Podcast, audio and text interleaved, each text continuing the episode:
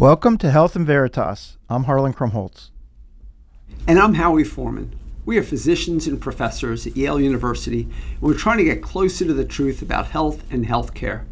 This week, we will be speaking with Dr. Kristin Mattocks, a professor of population and quantitative health sciences and associate dean for Veterans Affairs at UMass Chan Medical School.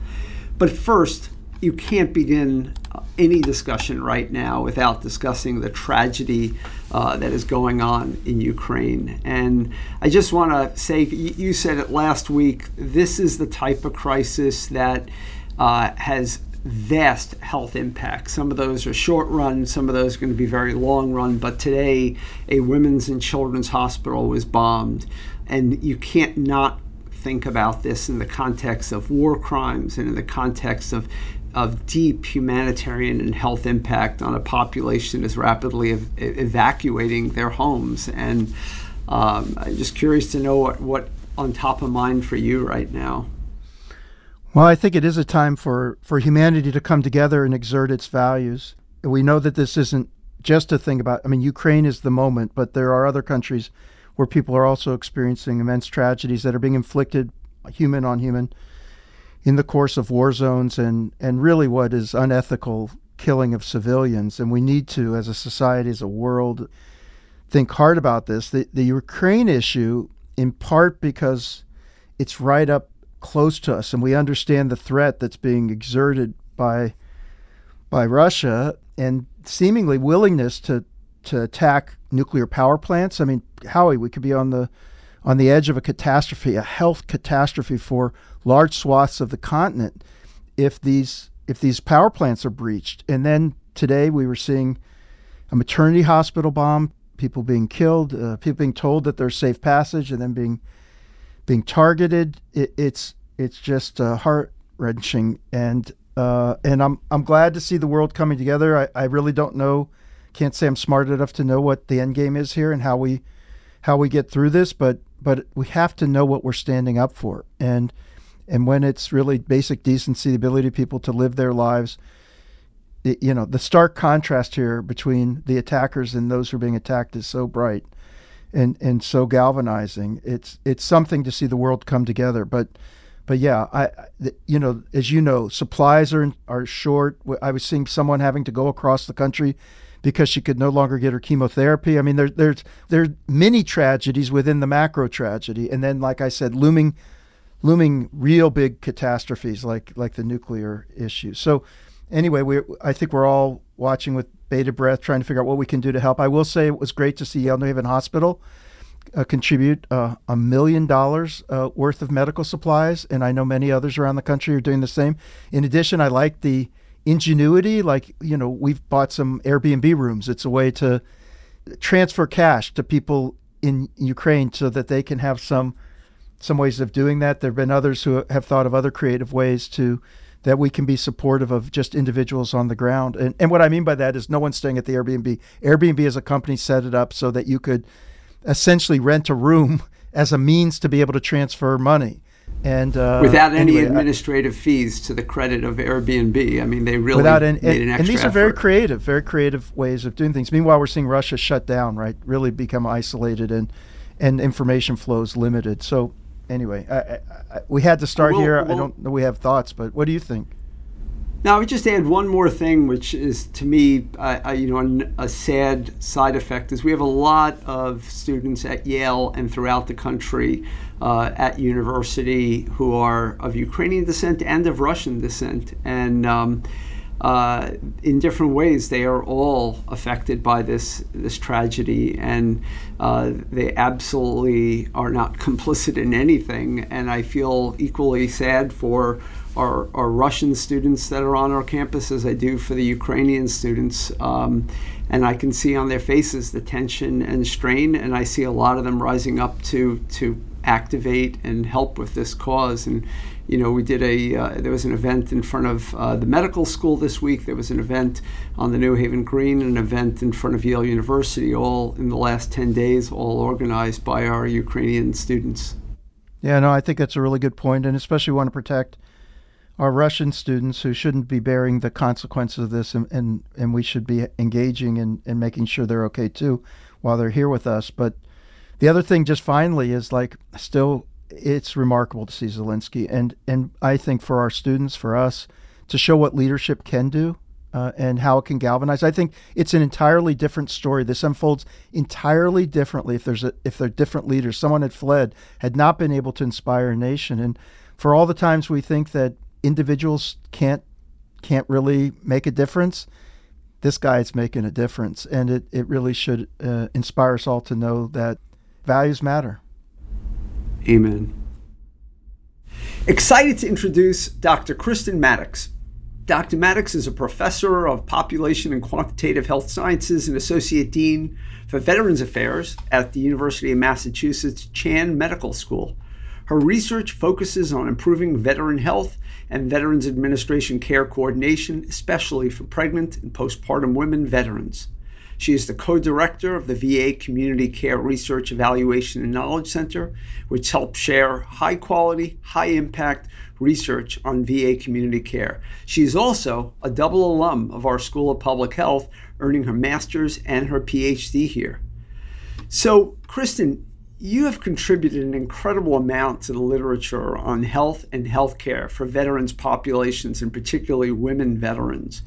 Um, and, and, let me just point out for our listeners, we're talking about dozens of papers each year that you're either contributing to or leading. So you've really made a mammoth contribution to this area. Can you tell us a little about what drew you to this work and what you have found remarkable? Yeah, so um, it was actually very accidental that I that I got into women's health. Um, I did my PhD at Yale um, in in HIV, stigma, discrimination types of things. Um, so when I took my first job at the VA, basically a year after I graduated, from the PhD program, I was working with Amy Justice in her um, HIV and aging study. Um, and I thought that is where my career would go, um, you know, thinking about things like stigma and discrimination and special populations.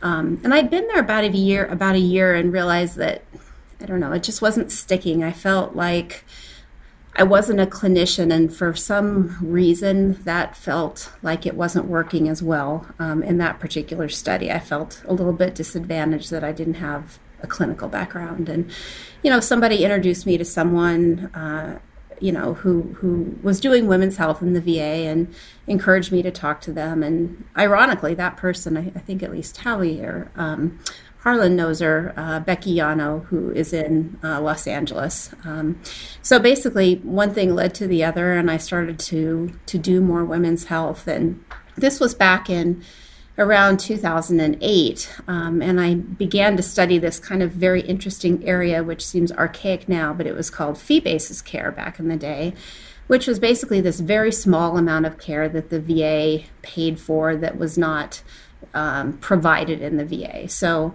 you know, one of the most interesting things about my work and what has drawn me to it over these years is that, you know, women only make up about 8 to 10% of the VA uh, veteran, you know, population that we care for in the in the VA. And so when you want to talk about, you know, underserved populations where, you know, it's just a whole set of services that, you know, uh, that women need that men don't need, um, you know, I, I, got very interested in that area. And so the whole idea of fee basis care was basically that, you know, as, as wonderful as the VA is, there are things that the VA just doesn't do. And one of the things that the VA doesn't do at any of its 164, whatever the current number is, VA facilities across the country is that we don't we don't provide pregnancy care. So uh, once a woman gets pregnant, it's gotten better, but we used to say, good luck, go out in the community and find a provider, and uh, we'll pay for it. Um, and then come on back when you're done with that pregnancy. Um, and so I've basically sort of built my whole career on, on understanding that experience for women veterans, um, you know, trying to figure out if there's a provider in your area that will care for you, if they take VA insurance, which has been a whole nightmare in itself, um, and then just you know kind of balancing receiving all of that care outside a healthcare system and then having to come back into that healthcare system. So, you know, I think what has kept me in it these years is just that real commitment to understanding how to serve this very small population and to make sure that they have access to the same services and the same benefits that male veterans do.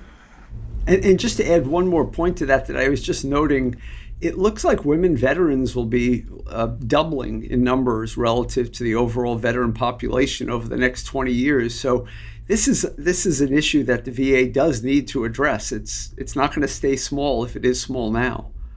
Yeah, it's not. I mean, you know, when I started in 2008, you know, the number of women veterans we had in the VA wasn't wasn't wasn't very big. It was I don't even know that it was probably 200,000 yet. Um, and the latest numbers I've seen were basically well over a half a million uh, women veterans are now using the VA. And so you're absolutely right. I mean, we're still, you know, women in terms of the larger male population of veterans using the VA. That that number hasn't moved much. That 10% ish number but you know there are more women coming to the VA, and because women come, you know, after their military duty, many of them have thoughts or plans or are actively pregnant, and so it's been that sort of little niche that I've been interested in learning more about.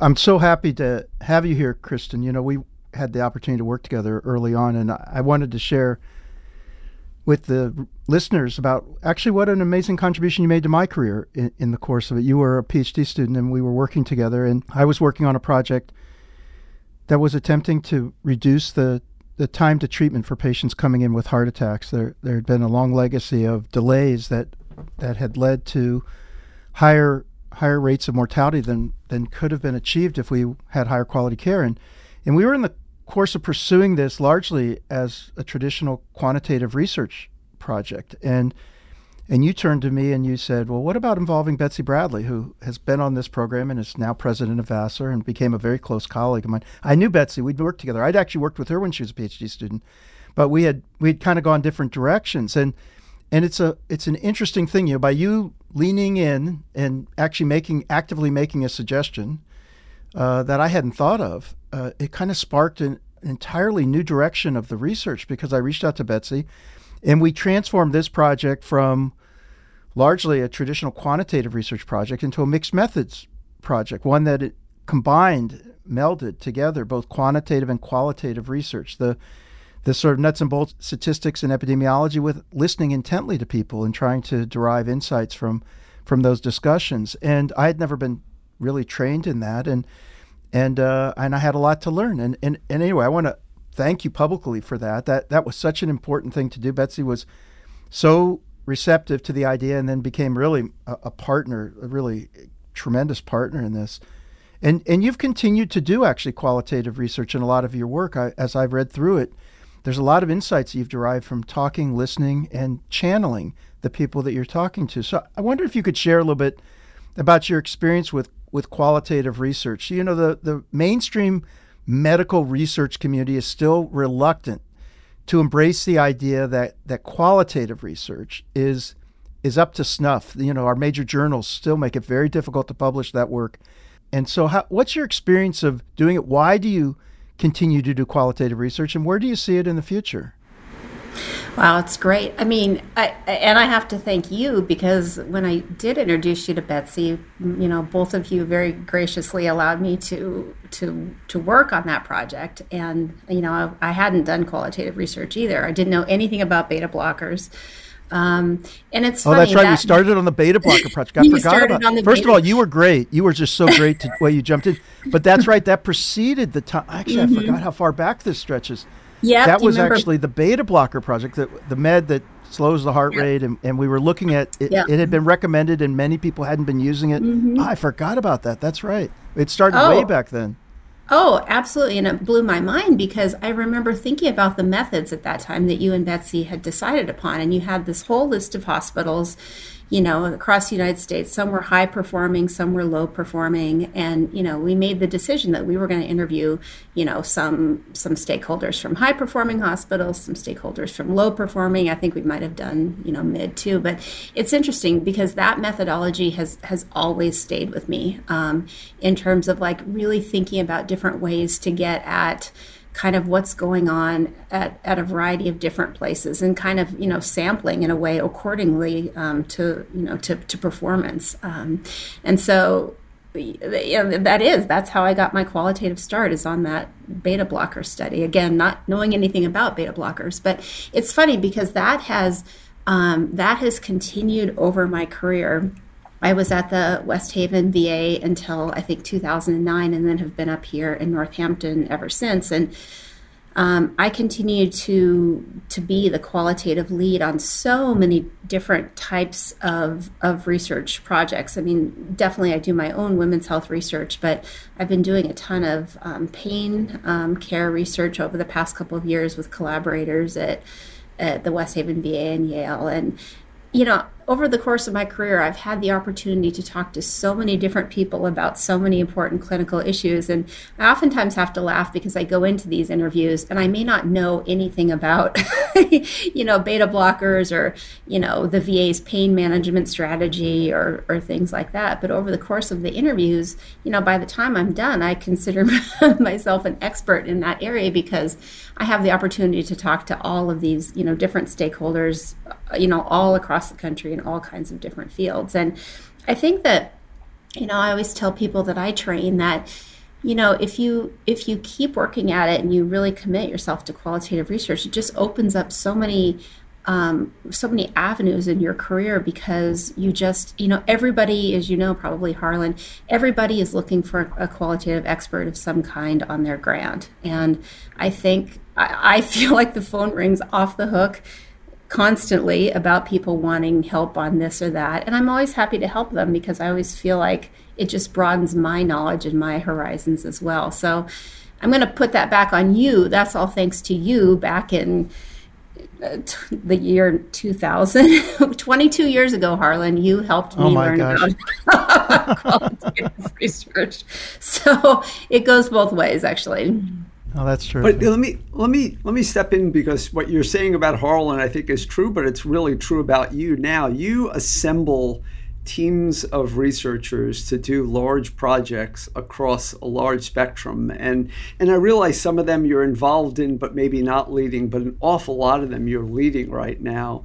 How do you build a team of, of scholars that are going to help you create a methodologically sound study that's going to impact policy how do you think about that well, and I, I, I, think just to to bounce off something you said at the very end there, Howie. I mean, one of the best things about being in the VA and and, and the VA I know has its pluses and minuses. I've had a tremendous experience over my 16 years and but I think the biggest reason is because, you know, I was trained in health policy at Yale and more than any other place, I feel like the work I do in the VA really does impact practice and policy. And I mean, knowing knowing that is is incredible. So, you know, you have this this incredible community of VA researchers across the country, and you know, we've built a strong community. And so, almost any, you know, to answer your question about building teams, I mean, I don't just have my small team in Western Massachusetts. You know, I have access to this just very collegial group of investigators across the country. And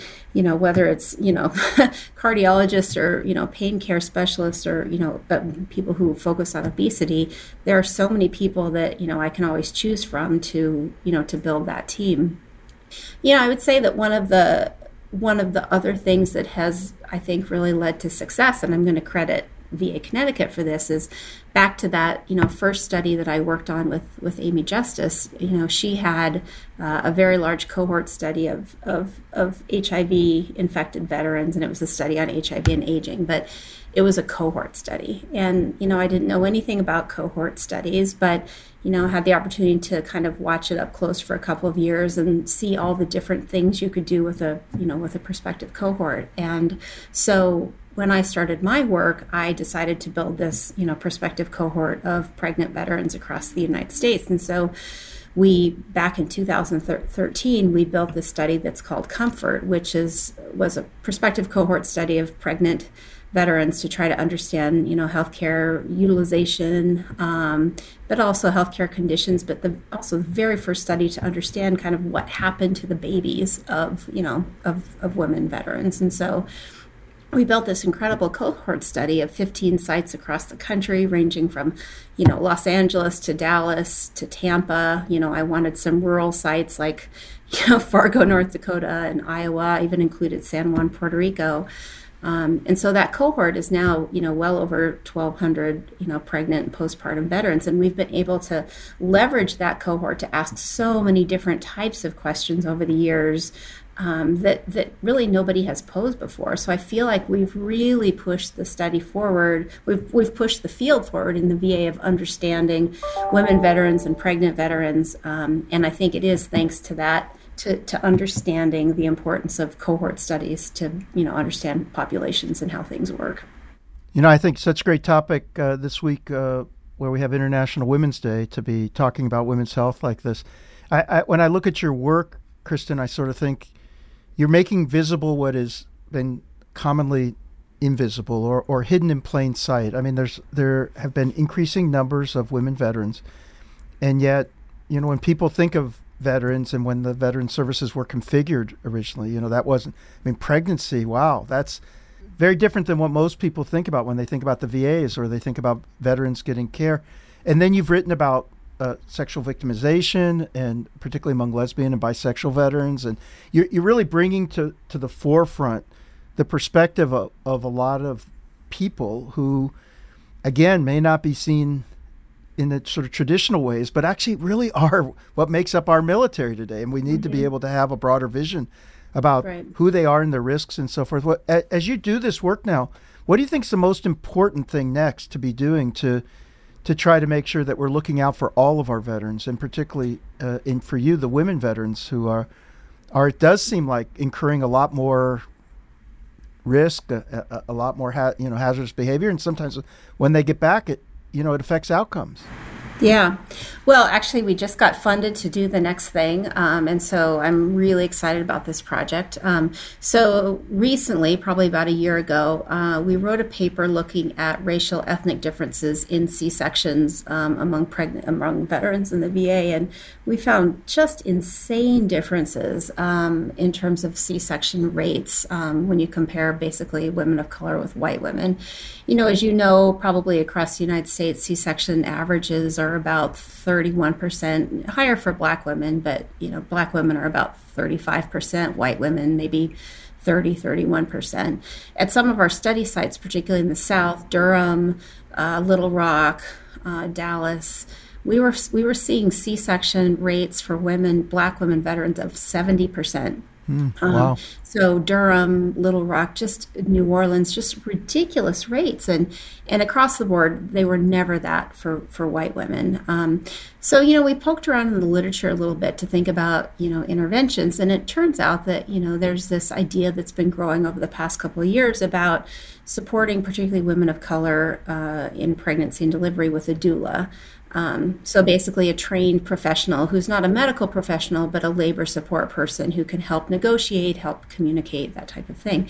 Now, the interesting thing about this is that technically in the VA, this is not, um, you know, something that the VA pays for. It's never been done in the VA. Um, but you know, we made a convincing case that you know we really need to tackle this, and with you know nationwide rates of you know, maternal morbidity and mortality among black women, we thought, you know, we need to, to really go after this. So we got funded. Um, so we are actually in the next week or two launching the first ever uh, doula intervention for pregnant veterans. And we'll be focusing on women veterans in Durham, North Carolina, and New Orleans, which were some of the biggest disparities we saw. Um, but by all accounts, talking to pregnant veterans, this is absolutely something they want. And you know some of the interviews we've been doing lately with with with black veterans um, it turns out that they really feel like they are not given a choice about whether or not to have a c-section. They'll go into the doctor. Some of them will be told this practice only does c-sections which is the most ridiculous thing i've ever heard um, if they want to try, you know, a vaginal birth after C, they're not, they're, you know, they're really not allowed to do so. So, you know, it gets at those issues of, you know, structural racism and discrimination that I've always been interested in. But I feel like now we're really going to be able to tackle this. I think, which is, which is, I think, a real service to our pregnant veterans.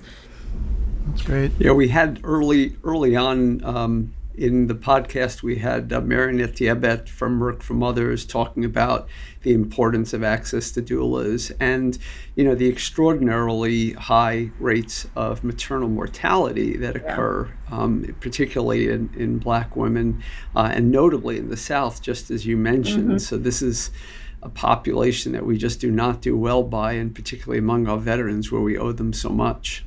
Right, right. And remember, we kind of, in some ways, lose track of them. We don't lose track of them, but because they leave the VA healthcare system, we have less ability to kind of oversee what happens in the community. Um, and so, you know, again, that's just something that we have to really focus on and fix because it's it's an injustice to these women.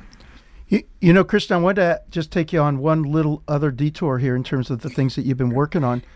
Uh, you're one of the nation's experts on community care programs in the yep. VA and have written extensively on this. And for for people listening, since around 2014, the Department of Veteran Affairs really dramatically shifted the ways in which veterans re- can receive care. And and the notion was that that really people should have more choices. It wasn't just a matter of providing care in one of the I don't know what is it 170 plus VA medical centers, but but that people could have a choice to go to other sites of, of care. And so they they passed this thing, the Choice Act and the Mission Act, and, and that would provide veterans with, with more opportunities to receive care with community providers that, that were partnering with the VA. And and I know you've written extensively about this, and especially in the last couple years, just before the pandemic, I guess you know there were we were like almost three million veterans had been referred for community care. I'm sure that in the pandemic, that's continued to grow. What, what's your sense of is that program been successful? Is it what are the issues with it? Uh,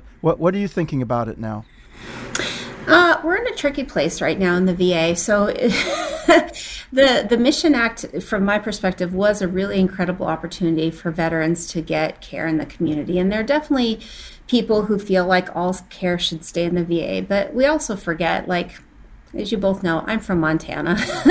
the closest VA in Montana is always going to be eight or nine hours away. And, you know, it used to be back in the fee care days that we wanted people to drive eight or nine hours to the nearest VA. And it's just, veterans don't want that. It's not practical. So, you know, both Choice and Mission gave veterans the opportunity to get care in their community if it was sort of closer and made sense. And so it was a great piece of legislation. However, what has happened, and this is this was I think part of the turning point of why we're a little bit conflicted now, is part of that mission legislation was that was an urgent care benefit. Uh, which basically allowed veterans like the rest of us to go to, you know, CVS or Walgreens or whatever if you had a, you know, sore throat or something like that. As you can imagine, uh, costs just went crazy. Um, just our, our community care budget went through the through the roof with urgent care, and also there were some changes in emergency care that made that a little bit easier to get to. So we're now in a situation where in the VA we are relooking at the way that we do things and there's initiatives in place to encourage veterans to stay in the VA to you know rethink some of those choices. So honestly, I think that we're at this point where there's a lot of tension between sending veterans out and keeping them in. Um, lots of budgetary, you know, sort of reasons. And so it's hard. I, I, I think the VA is really struggling with this right now. We have a uh, you know, there's offices in DC that used to have be that we had a separate community care office and a separate access to care office, and now those two major offices are merging, which, you know, we're going to figure out what that's about. Um, so I think I, I, it's a great question, Harlan, and, and I, I, I think that it's it's we're in a hard place right now. And the thing is, those veterans who have enjoyed the opportunity to go into the community for the past couple of years, many of them want to continue to enjoy that opportunity. Yeah, yeah, yeah. I, I, bet you don't see us turning back on that, right? That would be hard.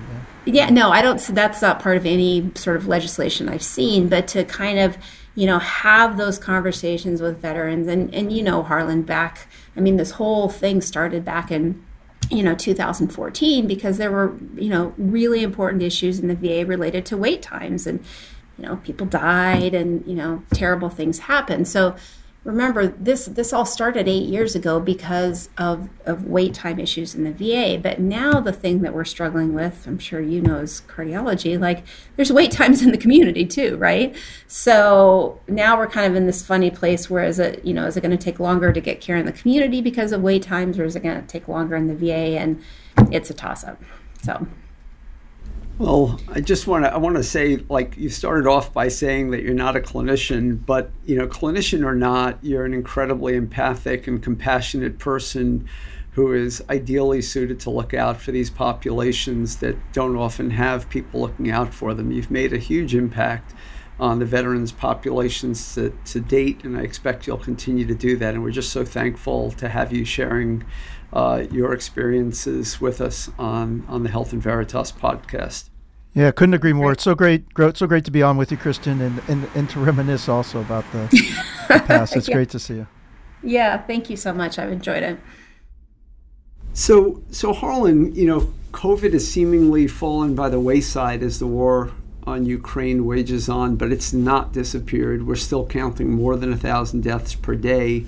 Uh, those are far, far above levels that we ever imagined possible before this pandemic. And by the way, this Friday, um, March 11th, is the two year anniversary of the World Health Organization declaring this an official pandemic. So you know, we're two years into it and we still got a lot of um, work to do. And you and I had the great privilege of working with a group of academics, former policy leaders, um, and other um, scholars on uh, what we've called the COVID roadmap, the next normal. And um, it was, I think, fairly well received by both the administration as well as the public. It was released publicly just two days ago, and I was curious to know what type of feedback you've gotten about it over the last 48 hours that it's become more public, and what you think are the biggest take-home messages from it. Yeah, and I, maybe it's good to give people just a little bit of perspective on this. It's led by Zeke Emanuel and brought together so many people, and it was really quite a quite a lesson to me. I almost a master class in how you could assemble a large group and find a path towards a constructive contribution to to the administration, government officials, find something that might be helpful to them. I mean, we, we there may be points where we're trying to push the government, but we're certainly not trying to embarrass the government. We recognize this is a very hard job to try to manage a country with very diverse opinions and for whom um, much harm has been incurred and it was uh, just gosh such a privilege to be able to work with people and and and bring in lots of opinions and then distill it into a set of recommendations. I, I've found that people who've sat down with it and spent time with the report have been responding very positively. They've thought that it helps consolidate our current knowledge and and has a set of recommendations that, that are helpful in, in setting the path forward. We also have found that the administration has had what I think is a wonderful attitude, sort of embracing external input, trying to figure out how that fits regard with regard to what resources they have and other constraints that they're dealing with. And although the war is taking a lot of attention in the White House, there, I, there's a lot of smart people who are still working very hard every day trying to figure out this path forward with regard to the pandemic. And, and I think I find uh, that gives me confidence that, that this isn't being let go, it's not being forgotten, but instead, uh, you know, these people are still dedicated towards making the right choices. So it was a good experience, and, and I was happy to see the administration embrace external input, not just from us, but from others as well. But I, I thought that was really terrific. Yeah, I was impressed, first of all, that I think the news media understood that this was not meant to be, you know, do you wear a mask or don't you wear a mask? That this is a longer term plan mostly for government but also for the private sector to think about what should our priorities be so we don't keep making the same mistakes over and over again uh, looking back and saying oh golly gee this happened again and we're just as unprepared for it now as we were 18 months ago. And I, I agree with you. Zeke Emanuel uh, pulled this together with a, a, group of other people who really uh, were great organizers of this effort um, and facilitated a discussion uh, and a collaboration. I got to meet people that I hadn't really known before, uh, and it was a you know a two month effort. And I think we all put our best selves forward, and I think the product is something to be proud of. I hope that our listeners will take a chance to to look at it. The executive summary is only a couple of pages. it's at covidroadmap.org. Um, and we'll hopefully link it to the uh, to our uh, transcript for the podcast. Yeah, that's terrific. A, a, lot of busy people who made time, uncompensated. You know, he was able to assemble a lot of people, well intentioned, just wanted to make a contribution, and and yeah, it was it's nice how people will take a look at it. You've been listening to Health and Veritas with Harlan Krumholz and Howie Forman. So, how did we do? To give us your feedback or to keep the conversation going, you can find us on Twitter. I'm at HMKYALE. That's HMK Yale. And I'm at the Howie. That's at T H E H O W I E. Health and Veritas is produced with the Yale School of Management. Thanks to our researcher, Sherry Wang, and to our producer, Miranda Schaefer. Talk to you soon, Howie. Thanks very much, Harlan. Talk to you soon.